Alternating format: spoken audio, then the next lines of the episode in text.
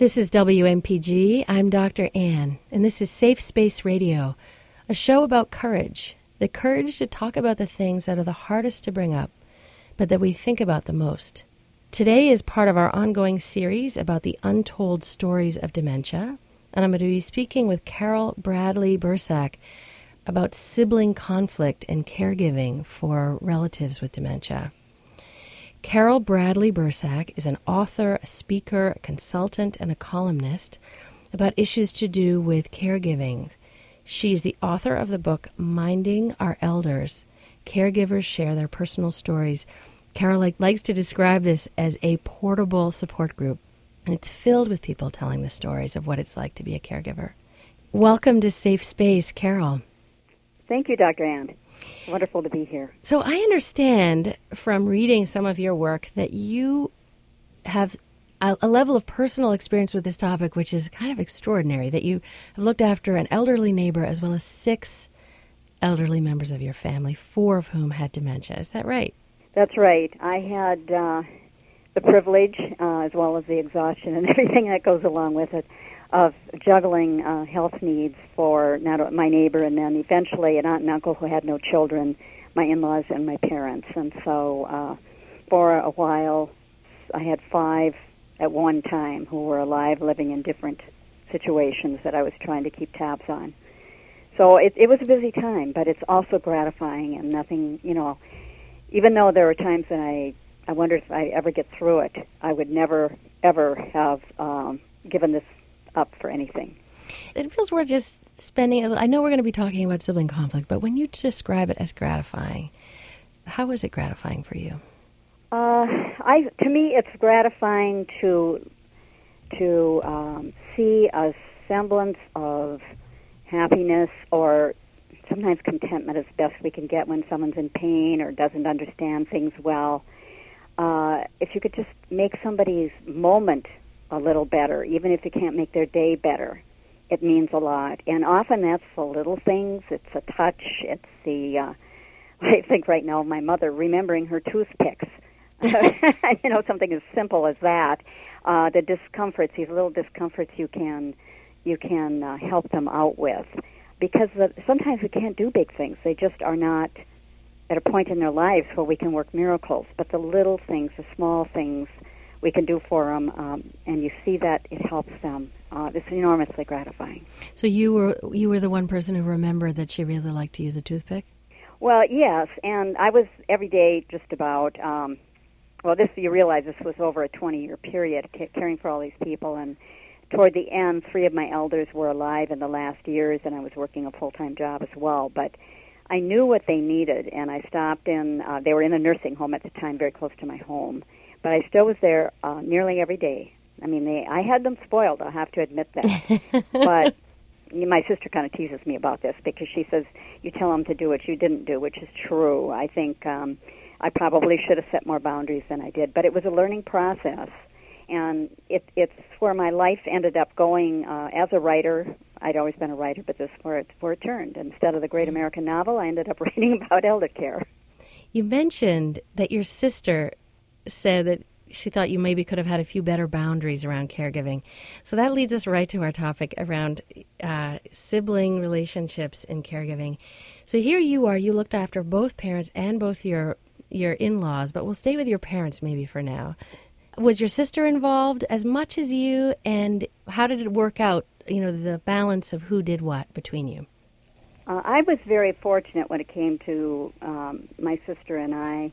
I happened to be the one who lived in town, where all the elders were, so it was kind of a natural. You know, they need they need somebody nearby to check on them. And, and my mom fell a lot. We had a personal alarm. I was constantly being called by, you know, the dispatcher to run over to her house.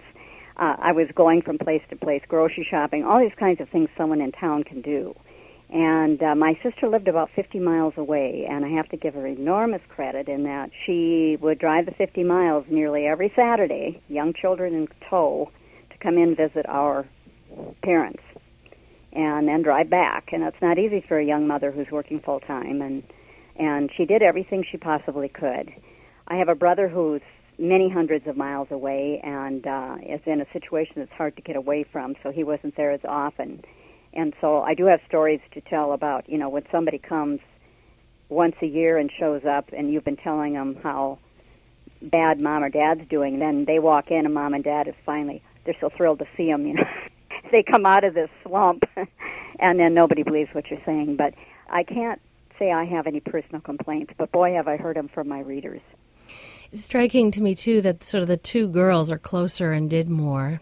Right, and, and that's not unusual. And it isn't even terribly unusual if there's a girl where it's slightly less um, comfortable for her to help, and a brother, say, that's closer if the girl still does it. I think women are so socialized to be caregivers. It's just well, and they are. Uh, however, more men are jumping into it. Part of what I understand is that while we often imagine that all the siblings will pull together and share the, the responsibilities, that in fact, it's really the norm 75% of the time that one of the siblings is really the primary caregiver. Nearly always. I don't know if that's really avoidable. I think it can be divided up in many ways, and of course, ideally, everybody would take their turn and do just as much. But I, I do think, realistically speaking, often you'll find Big Brother is the one who takes care of the financial things, and maybe the out of town sister um, takes care of some of the, say, lining up some kinds of help, and then the in town person is the one who does the actual hands on care. Um, many times, however, I hear from people where it's only the person in town doing it, and uh, and there's denial by the other siblings who are not seeing their parents. They don't want to hear it. They don't want to know anything about it, other than mom and dad are doing fine. They have no clue that you have given up your life to take care of the parents, and frankly, they don't want to know. And this is uh, often the case. And then when it comes to making a major decision, then they come in and they want to make these decisions and they don't have any real basis for it. Right. So you can imagine the resentment of the one at home who's who's given up their life, let's say her life since that seems to be yeah. more common, to take care of this elderly relative with dementia. The sibling far away is denying it, minimizing it, and thereby not having to feel guilty about not helping much, presumably. How do you advise the caregiver uh, who is doing it? How do you help a person like that if they turn to you for help? Oh, I give them several little suggestions, though in the end, every family is unique just as every person is unique. And some of us really, you know, our fighters, others just don't want any more stress. Uh, as I said, I was fortunate in my situation, but if I were in the situation that some of these people who talk to me are in, I probably would think, I don't want any more stress. If they don't want to help, I'm just doing this. But a lot of the people are really resentful, and I what I tell them is try to give them a chance. I realize you're the one who's worn out. You're the one who's given up so much, but you're going to have to be the bigger person one more time. And if you say specifically, uh, you know, Jill, can you please come and watch mom for three days while I get a break? Or, you know, Jim, can you take care of these uh, Medicare papers and stuff for me? If you say something specific, sometimes they actually will, oh, all right, we'll do that. But if you just say, I need help, often, you know, that get, goes unheard. And I, as far as boundaries and resentments, sometimes they're not even speaking to each other. And I'll say, send a very nice, not angry, a very nice email. Email does come in handy here um, to your siblings. Explain this is how mom is, this is how dad is, this is the help we need. I just want you to know that I'd love to have your help with this. And then leave it at that. And if you get no help, then you either have to accept it and get on with things or just keep fighting, and that that's pretty much up to the person. Mm. So let's take a step back for a minute because I, I know that you've dealt with this so often that you kind of have some ways that you've learned to understand how sibling rivalry, how sibling conflict comes up around caregiving. How do you uh, understand it? I understand it as I do think that there is a child inside of all of us that wants to please our parents. Um, there's also a child that wants to deny that our parents have any weakness, that they can still always be there for us, and they're they're not failing, their brain is not dissolving, um, they are not so needy. I believe that birth order, old sibling grudges, all of these things people can have been, you know, really good friends with their with their siblings, or at least get along well at gatherings and all these kinds of things, because not much is demanded of them. But as soon as mom and dad fall apart, they're the core of the family. And then some of these childish issues, and boy, can they get childish. They'll be at each other's throat over something that adults just should be able to work out. And what would be an example of a really childish conflict? What do you have in mind? Oh, it can be. Mom and Dad have always come to our house for dinner, and they're coming even if you don't think they're they're well enough to go. This is how it's always been. This is how the way I want it. If you don't want to, if you don't bring them, I'll never talk to you again, or yeah. something of that nature. I mean, just a ridiculous, over the top thing. Or I don't like the what clothes you're putting on Mom. I'm bringing her in different clothes she's going to wear this because she always used to like it, even if it's no longer comfortable for her. But these small little nitpicky things, because they're still fighting over their their status with the parent in some way, that little kid inside, and they want the parent to offer praise they may not be able to offer. One of the hardest things is you try so hard. You take time away from your children, you take time away from your spouse, you take time away from work. Your parent is ill, they hurt, they may have dementia. And all you want to hear is thank you. And oftentimes they're saying, Why did you steal my sweater? I can't find my sweater. And people just fall apart. And you know, that's understandable. It's understandable because they're not feeling like anything in their life is working. And so, what I have to tell them there, too, is that, okay, the little kid inside of you wants mom and dad to say, you know, good job. And of course, we'd all love that. But we have to be big people now and understand that they are beyond that. And in their hearts, in their soul, they do appreciate it, even if they can't say it. There's so much grief behind what you're saying as I think about it. You know, the grief of that things really have changed and I have to face that. Right. Or that I can't be, you know, that I can't get the love from maybe mom or dad that I always wished for. That I, you know, I think people hold out a hope yeah. sometimes all their lives, that finally they'll get loved in the way that they wish they had been. And dementia can really spell the end of that hope, that it's probably never going to happen. Not for everyone, but for some. And so it can be so hard to accept the lack of thanks. It makes sense you feel invisible to your parent yet again, kind of thing.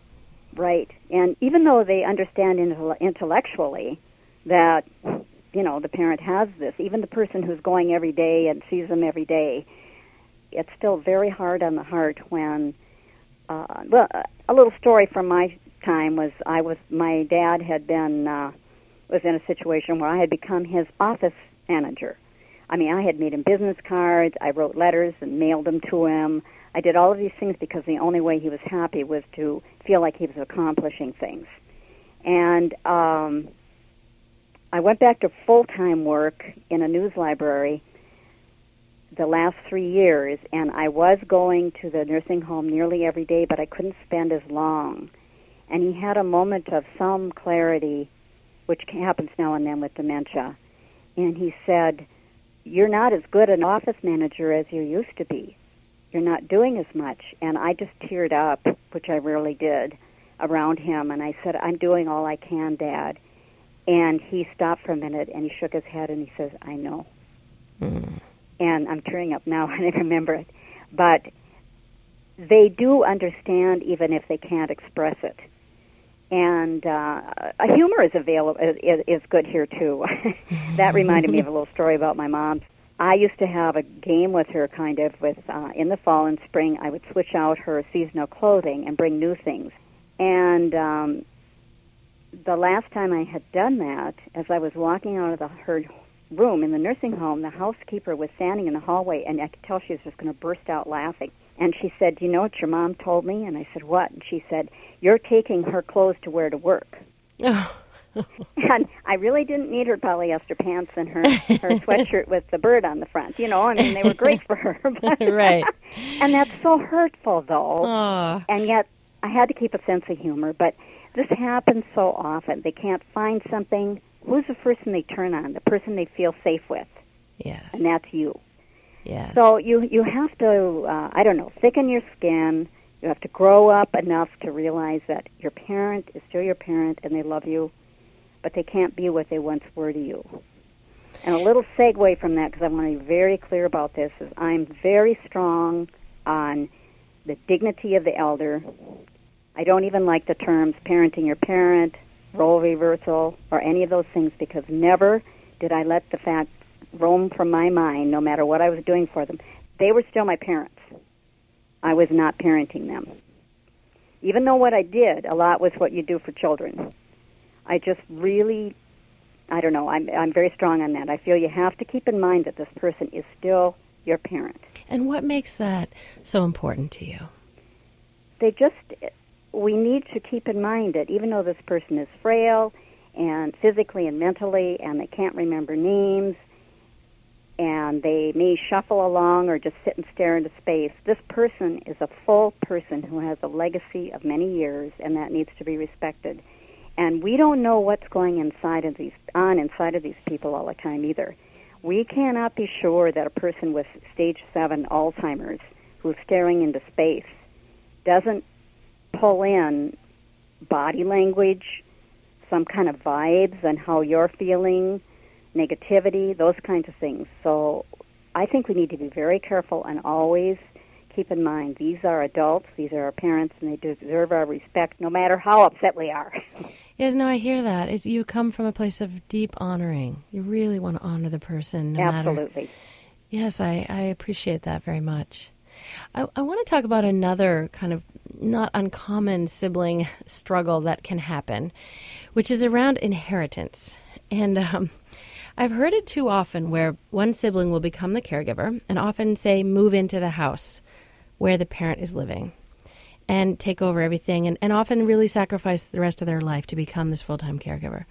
And then maybe that parent, before they became too ill to do so, changes their will so that the the child who's given so much is given the house, say, or given some increased amount of the will because of their sacrifice. And then after the person dies or after the other siblings learn about this, there is great conflict. And I'm curious to know do you see that? And if so, what do you advise them about this arrangement? I don't feel I have the credentials to go into families and mediate. You almost need a family mediator or, or an attorney for something like that. But uh, when people ask me, I moderate some forums. I get many emails. I write a column. My uh, feeling is, best case scenario, the family should agree ahead of time. Okay, this person is is becoming a primary caregiver. They should be paid a certain amount if the parent can afford it. Some can, some can't for their time uh, because otherwise they'd have to hire strangers. And that's a good way to do it. If they wait for the will, I think it's very, very important that these siblings know ahead of time that this is how it's going.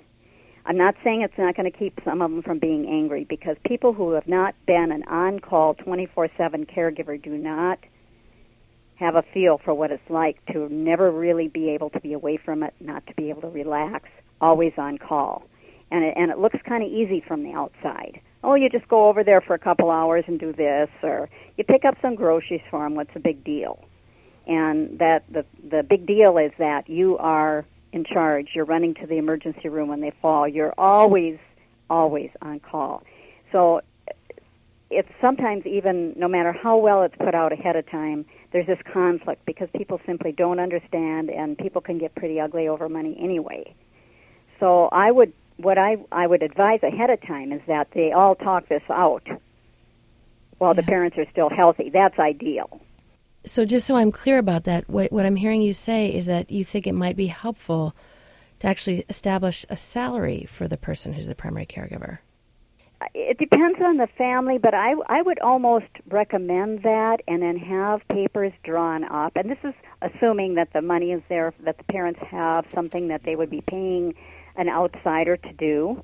Usually, a family member can do it for less money. Though some people, if they have to quit their jobs, which I did for a while, you know, you quit your job, you're losing Social Security, you're losing all kinds of things. So it's kind of fair if the family can come up with at least some payment then, and then that way, when the will is being, you know, when it's all over with, if there's anything left after caregiving, uh, then it would be divided up equally, and it's probably less hard on the, you know, less fighting in fighting.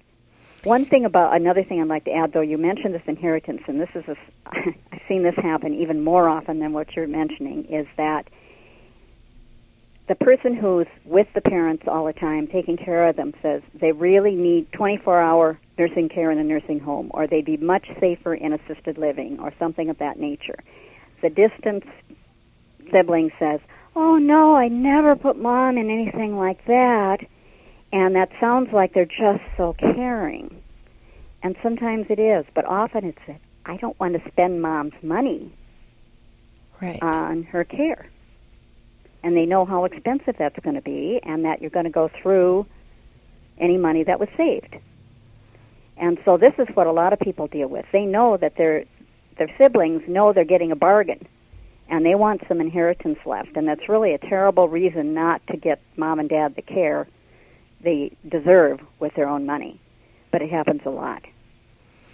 Right, and it speaks to a much larger kind of national social problem, which is how do we care for our elders and how do we make this affordable? And we haven't figured this out as a culture, I don't think. No, we haven't, and and it's sad because these days most of the I don't know if it's most, but probably statistically, most of the couples, if you're even lucky enough to have a husband and wife, are both working outside the home. You're trying to take care of the children. So that means that trying to bring an elder into the mix and take good care of them is very difficult. So that means you have to hire outside care. Okay, where does the money come from? And this is what our culture isn't addressing. Right. It's just we we we have these old values that we like, but the realistic part of it doesn't really work into that. Right. I think another way in which our culture is sort of changing and we haven't caught up with it is around medical care at the end of life. Right. So, the last question I want to ask you about is the scenario where um, a parent has advanced dementia, and say the parent gets pneumonia, which is very common with dementia, and that one of the siblings wants everything to be done aggressive care, full ICU, you know, everything needed, and the other siblings are saying, Isn't it time to let her go? And the way the medical system works, of course, is that if there's even one person saying you have to do everything, the doctors will do everything because they don't want to get sued. Do you think that's changing? Does that how often does that happen? I do think that pushing, pushing, pushing for living wills health directives. Clinics and hospitals push for that now, even if they're going to trim your toenails. They want to know if you've got a health directive. Right. And it's very smart. Um, families often shy away from getting the POA done, getting the, the power attorney, getting the health directive, all of the things needed d- written down on paper because they don't want to think about somebody dying. They don't, you know, and often it's the children who don't want to think of their parents dying. Sure. But they don't get around to the nitty gritty of what would you want under these circumstances. And of course, none of us can for- foresee every circumstance, but if you have a conversation with your parents as a family, not just sit down one day we're going to talk about this, but ongoing communication. All of the children, adult children, should start to get a feel what would mom or dad want. And generally, the person who's doing the most caregiving has the best view of that. But it, there again, so many of these things are about open communication, and, and honestly, that I'm afraid that's an idealistic way to look at it. But it really is. If people can, in our culture, we don't like death. I mean, we we you're not supposed to let people die. That's why doctors were trained. Oh, we lost him, and he's 98, and right, right, not in good shape. And I think things are improving with with things like the hospice movement. They're saying uh, people deserve a dignified death. They deserve choices. They deserve to say what they want. But it's still a long way from getting families to sit down and have these conversations ahead of time where they can really say to their lucid parent, gee, what would you want if you had the same problem that Jim, your neighbor, had? What would you want to do? And, and, and get these ideas from your parents and make sure all of the siblings know this because I do think that helps in the end. So, one last thing in clothing, which is about um, the shame and the stigma that goes with having sibling conflict as a grown up. You know, it's one thing we know kids fight with each other as kids, we sort of come to expect that. But I understand that when you have tried to find someone who's willing to tell their story about sibling conflict, people suddenly clam up and don't don't want to go there. They do not want to go there, and I have even asked. Uh, I was contacted. Um, I believe it was a Katie Couric show where they were going to do one of these shows on sibling conflicts, and one of their PR people contacted me and said, "Can you find somebody?" So I actually put a note out on you know my all my social networking and I even had a few people here in town that I knew had these issues. And I just kindly said, "Would you and your sister be able to, you know, be w- willing to talk about this?" Right away, we don't have any conflicts. And I just want to, blah, blah, blah, blah. blah. what were you just telling me the other day? But they do not want it. And it's unfortunate because every family has a certain amount of conflicts people are ashamed. You know, they want to give this picture of a family being a unit. And yes. siblings often weren't a unit when they were growing up, and then when they face their parents uh, going downhill physically and mentally, that they just fall apart and they're even less of a unit. Well, you started out by saying, you know, that we all have like a, a little kid in us that's still trying to please the parents, right. and I think part of the shame too is it rem- we feel so childish inside, and it's such a horrible feeling, you know, to to to see one's own behavior when we all like to think of ourselves as mature and rational. yeah, and then when you when you don't act like you're mature with your siblings under some circumstance, this is where humor can come in if you can find it, but people will find themselves even after a death fighting over the silliest things uh, because there's this pain. There's pain inside, and and they don't know what to do with it, and so it comes out lashing at each other, and and you know that's it's just a difficult thing. But I do think most of it goes back to the fact that the parents were the core of the family. They held the family together all those years. And then suddenly you're on your way to being an orphan. And I'll tell you, as uh, it hit me one day when my sister said, "Well, now you're the matriarch," and I'm going, "Oh my goodness." mm. That really gives me a strange feeling because I'm next up, and that's also really hard to accept we don't like these changes, and, and we want to be the little kid protected by the parent. And you know that life goes on, and in the end, that's not how it stays. Carol Bradley Bursack, I want to thank you so much for being my guest on Safe Space. It's been wonderful to learn from thank you. Thank you, Dr. Anne. It's been wonderful. So, if someone wants to learn more about your work, I know you are a regular blogger and have at least two websites. What's the best address for someone to find you and more about your work? the most direct way to find me is just to go to www.mindingourElders.com. And on that site, you'll you can click for the blog and the book and all kinds of other things. And the blog is updated every day. So there are many stories. I write for several big websites, and those there are links there that people can follow. Thank you. I've been speaking to Carol Bradley Bursack about sibling conflict in caregiving for a parent or a relative with dementia. If you would like to listen to this whole show and didn't get to, or if you'd like to email a link to a friend, please go to our website at safespaceradio.com. You can sign up there to get a weekly link to that week's show. You can also download the show from iTunes onto your phone and listen during your commute. You can like us on Facebook. I want to thank today Gabe Graben for producing the show, and I want to just take a moment to honor and remember Gabe's grandmother, Claudia Palms, who died this weekend with dementia. She was 94. And our thoughts and conversations about Claudia have been an underlying source of inspiration during this whole series. So I'm dedicating this show to Claudia and her family today. I want to thank today also Maurice Lennon for the music, Jim Russell for my being my consultant. Coming up next is Speak Freely.